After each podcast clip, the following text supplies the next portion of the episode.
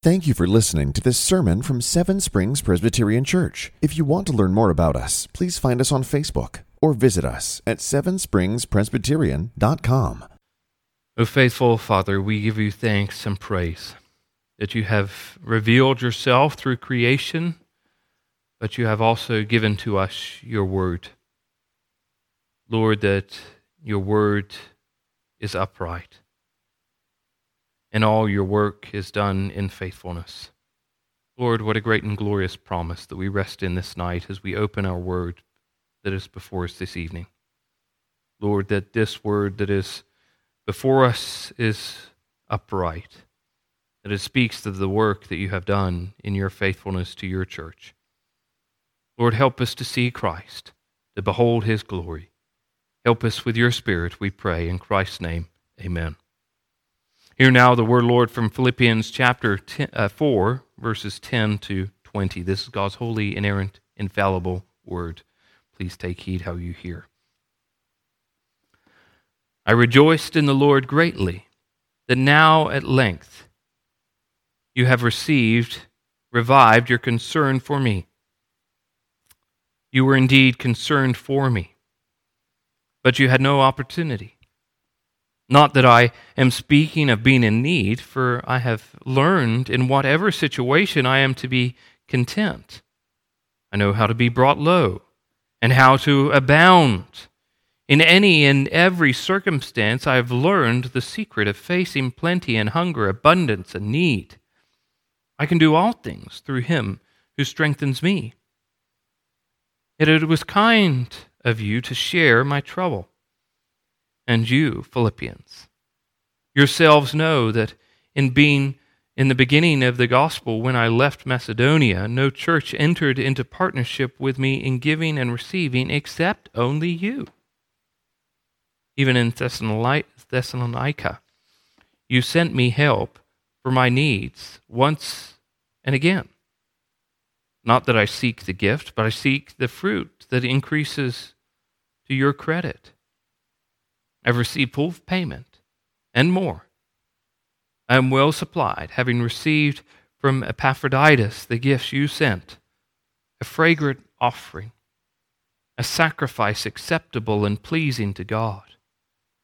And my God will supply every need of yours according to his riches in glory in Christ Jesus. To our God and Father be glory forever and ever. Amen. The grass withers, the flowers fade, but the word of our Lord will stand forever. We come to a new section in the book and letter to the church in Philippi. And I need to make a comment about how we're going to dissect this passage. Often, when we come to the Bible, we need to be able to divide the word. As Paul instructs to Timothy, we're to rightly divide the word of the Lord. Now, this letter is one whole letter.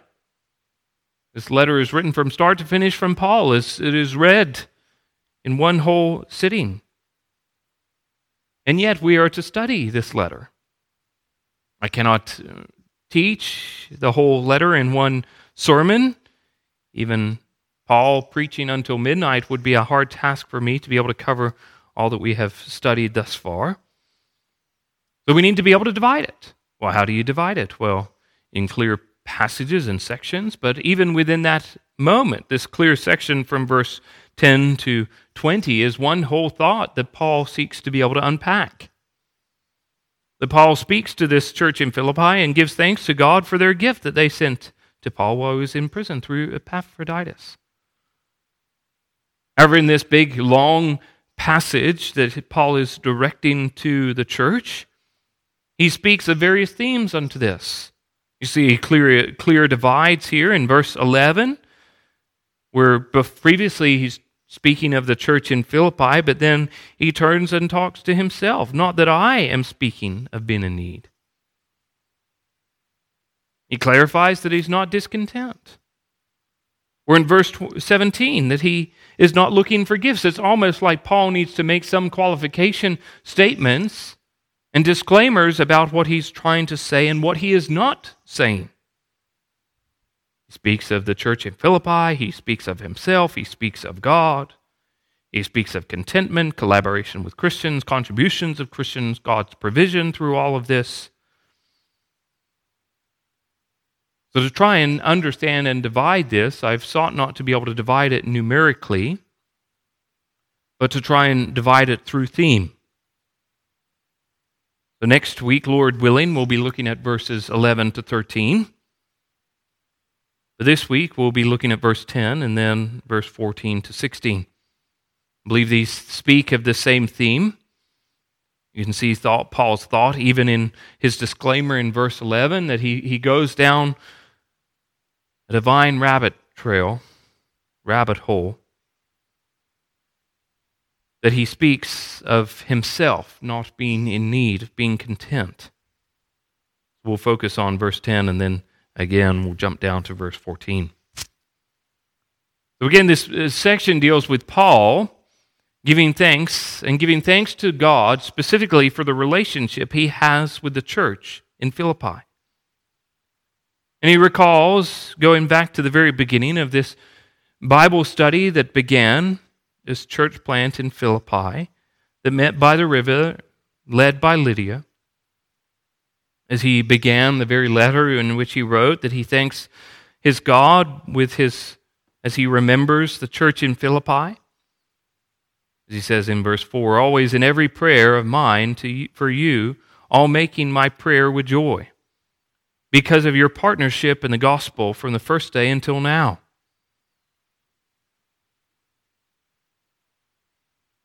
Now, this is exactly what Paul is talking about in verse 10 in chapter 4. But it does appear that he's saying that they have not always had this commitment. In verse 10, he says, I rejoiced in the Lord greatly, and now at length that you have revived your concern for me. You were indeed concerned for me, but you had no opportunity. I think this can be a bit misleading based on the translation of revived. Actually, it's better to be able to speak of something that is nursed, caring for an infant, that they did have a concern for him. But it wasn't that their concern was dead and then immediately just came to life again.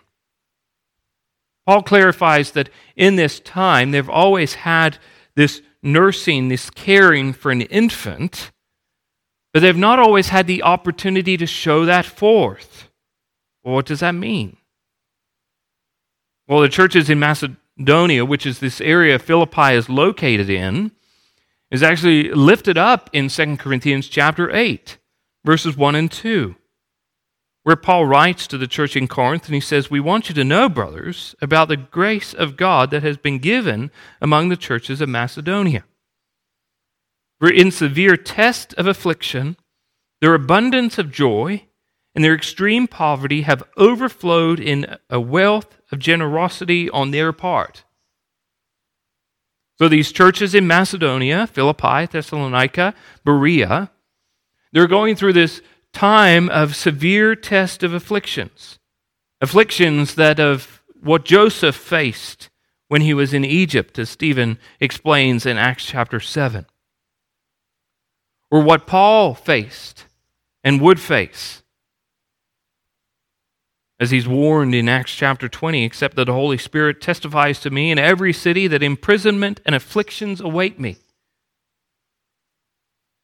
Or even as he mentioned before in Philippians chapter 1, that there are some people who proclaim Christ out of selfish ambition, not sincerely, but thinking to afflict me in my imprisonment. This is what's happening in the church of Philippi, as Paul writes in 2 Corinthians, that they've faced many afflictions.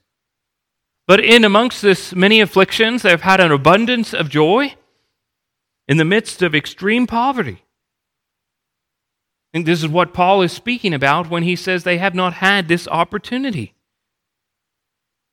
They were going through a very difficult time of these afflictions, of this poverty a combination of mathematical equations that no one in the world would be able to solve. How can severe affliction an abundance of joy and extreme poverty end up in equal generosity. This is what happens in the church in Philippi. So, this concern that they had for Paul was not wavering. They were limited, they did not have this opportunity. They've always been in a partnership with him from the beginning until now, praying for him. Now, we're not told specifically why they didn't support Paul during particular times. Maybe the distance made it hard. Maybe travel, trying to get the money to him, was a bit more difficult. Maybe there was this internal conflict that Paul is addressing in the letter in chapter 2. Maybe it was the poverty in which they went through. Paul needs to then go and explain that it doesn't matter what happened. He's able to be able to see that he's not dependent on this financial aid, that he is happy. That it's not now that he has jumped up and now he is content. He's found it able and learned how to be content in every situation. Look more at this next week. But Paul again is, is rejoicing about what the church in Philippi has done for him. They haven't had this opportunity, and yet they still are in partnership with him, and that's what we see further down in verses 14 to 16. That he realizes that it's very kind of them to be able to share in his troubles.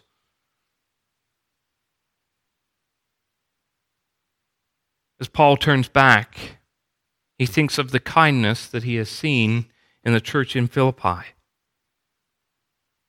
Again, the church in Philippi is such a great example for us to be able to study. One of the great churches in the New Testament where we see what a healthy church can actually look like. Not a perfect church, but a healthy church. We'll see this as we go through the rest of this portion in a, in a couple of weeks' time. But here we see this healthy church being able to be able to help others with their kindness in when other people are going through troubles and burdens. That in the world you might have to earn someone to be able to help, to be able to care for you. But here the image is that of two business partners who go through great success at times and great failure at others, but they share each other's roles and responsibilities and loads and burdens. That here, this church in Philippi is able to be united and connected to Paul the missionary, that they share together in this partnership. And this partnership is not merely just of one of social justice, of going forth to be able to help others it's not of connections of political parties or, as the liberals would say, loving the neighbor type partnership. The Greek word here emphasizes participation. A basic translation would be that of fellowship, a deep partnership of these two going in the same direction, united. But what is it that unites them? Is the gospel. As he says in the first chapter, because of your partnership in the gospel from the first day until now. That they're united, Paul, a missionary in prison, and Philippi, this, per, this church in this location, is able to connect and support one another because of the gospel. That we need to understand and we need to make sure that our partnerships, particularly when we think about missionaries, are gospel focused. One of the great controversies in the northern church in the days of J. Gresham Machen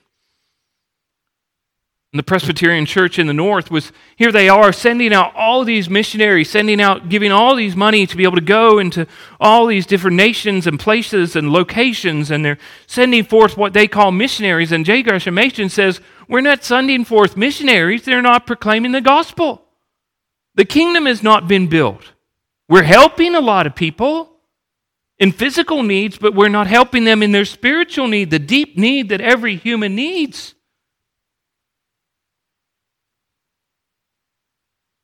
That our partnerships not merely are just to partnerships with other people, but partnerships, particularly in the emphasis of the gospel and Christ's kingdom. And what we need to understand here at this point is that Paul and Philippi are not great big powerhouses. Paul was not some super theologian that we understand and know today. And what I mean by that is that Paul actually was seen by others as a weak preacher. He was a weak theologian, he was a weak apostle. He, he said early in the book of Philippi that there's people that are going out trying to dissuade people from following Paul. And yet there's this church that connects with Paul. This church in Philippi.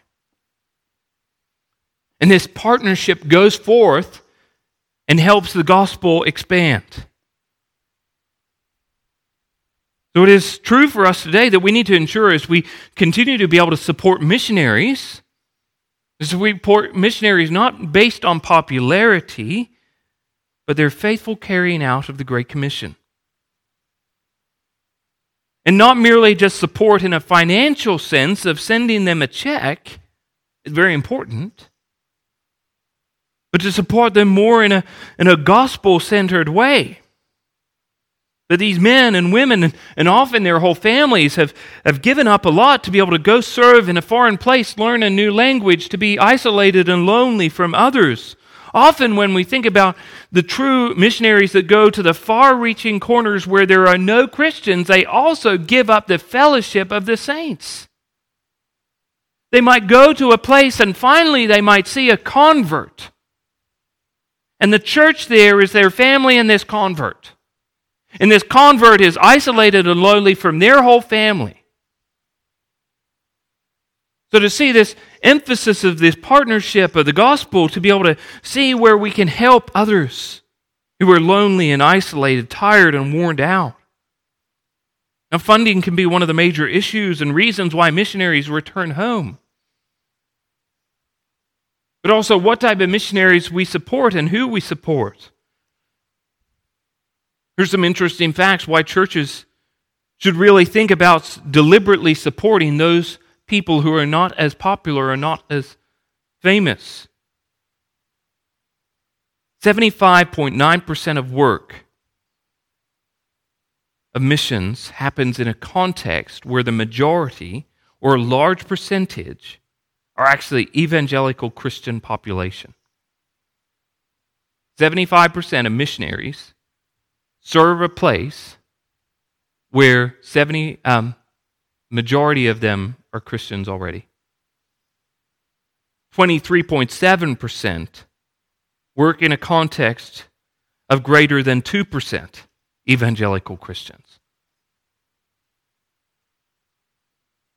But 0.37% work among the unreached, where there's less than 2% are evangelical Christians. What should be the reverse is actually true. We should be sending most of our missionaries to places that do not have a majority population of Christians, particularly evangelical Christians. That's not the case. There are 6,741 unreached people groups in the world. The definition of an unreached people group is a population that has less than 2% evangelical Christians. Of these 6,741 groups, they make up 42.2% of the global population. 42.2% of the global population. 3.14 billion people live within those parameters of what that unpeople group, people group, unreached people group. And less than 1% of full time Christian workers are ministering to these groups. We got almost half the population, and 1% of our missionary field is working in that field.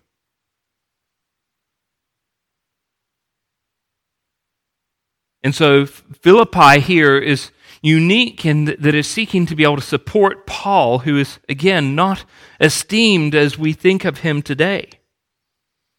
That it's through this one church helped and supported Paul. Actually, specifically, only one church. If you see at the end of verse 15,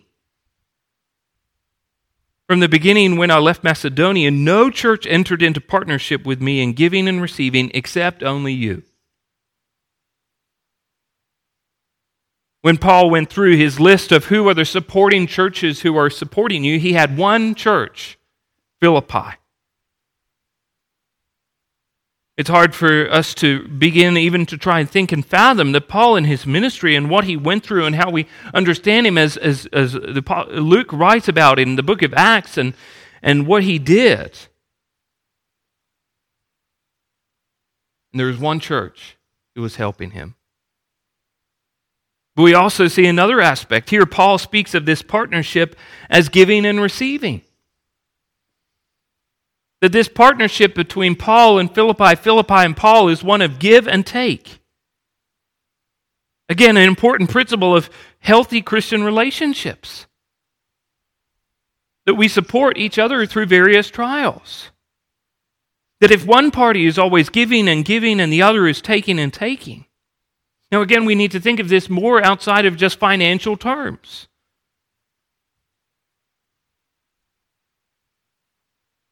That Paul here is fervently praying, fighting honorably, furthering the kingdom as he serves the church and even encourages them as he writes this letter.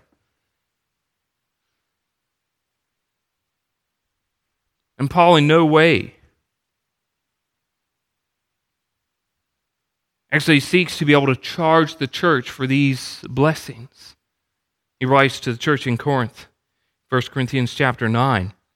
Then what is my reward? Then in my preaching that I may present the gospel free of charge, so as not to make full use of my right in the gospel. The church, specifically in Corinth, Paul says that he has not charged them, although it is his right as a minister that Paul says this right as a preacher, as he says in, in the epistle to Timothy. He uses the illustration of the muzzled ox treading out the grain. Maybe that's a good analogy there of a preacher being like an ox. However, when we think about this here, Paul served either as a tent maker or through this support of this church sending Paul to be able to help them, he's supported to be able to go forward and do his duties as a minister. I think there's a very challenging verse when we think about church and her finances, how we support others in ministry, particularly that one person who is not supported that a church might be able to go alongside to be able to support them not only with money and prayer, encouragement, gifts, fellowship, many other things as we think of this partnership relationship of giving and taking, taking and giving. But finally, we even see that this giving goes even further. In verse 16, even in Thessalonica, you sent me help for my needs once and again.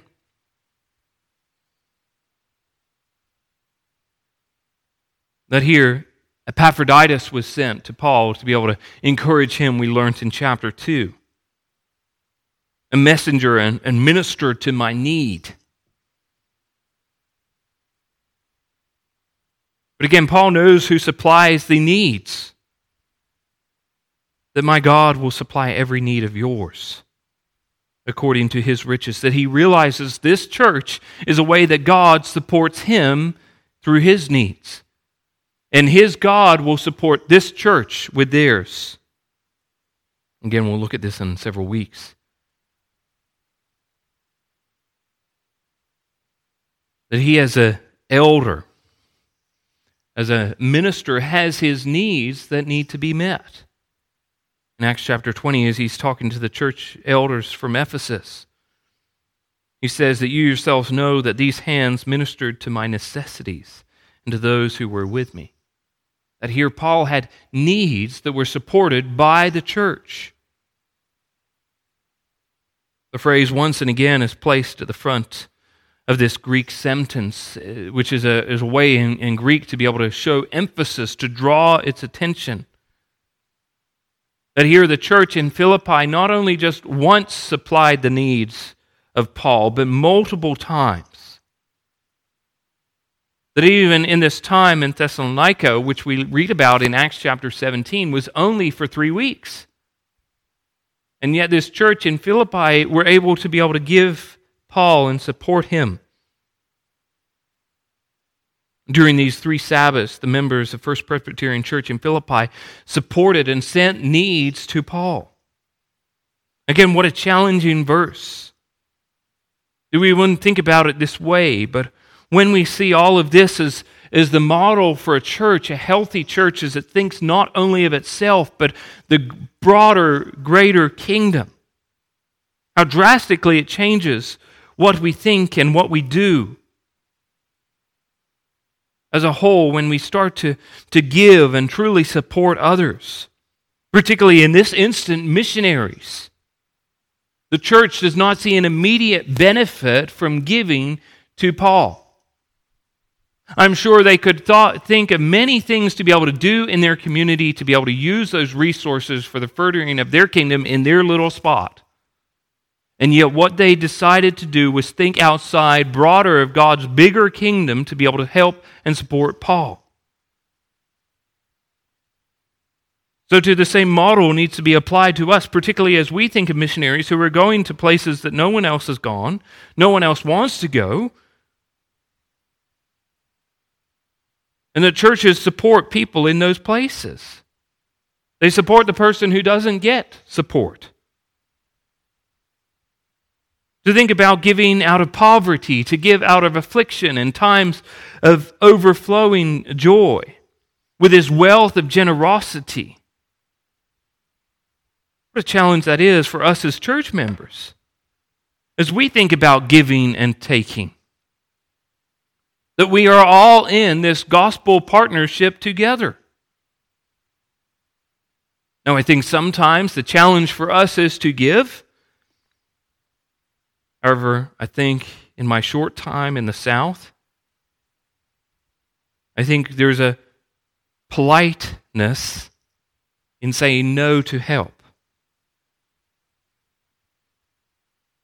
I think oftentimes the church is ready to be able to help, but sometimes we don't think we need help.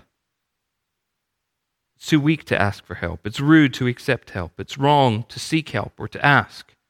But the truth of the matter is, this is gospel partnership, giving and receiving. It's all a part of it. You bless one person, and one day you bless them back. You get blessed twice, you bless another person back.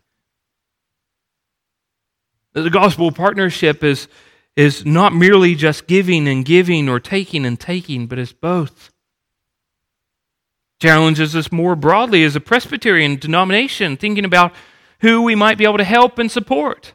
Other churches aren't in the same need that we are. Or to flip it, that other churches are in greater need than we are.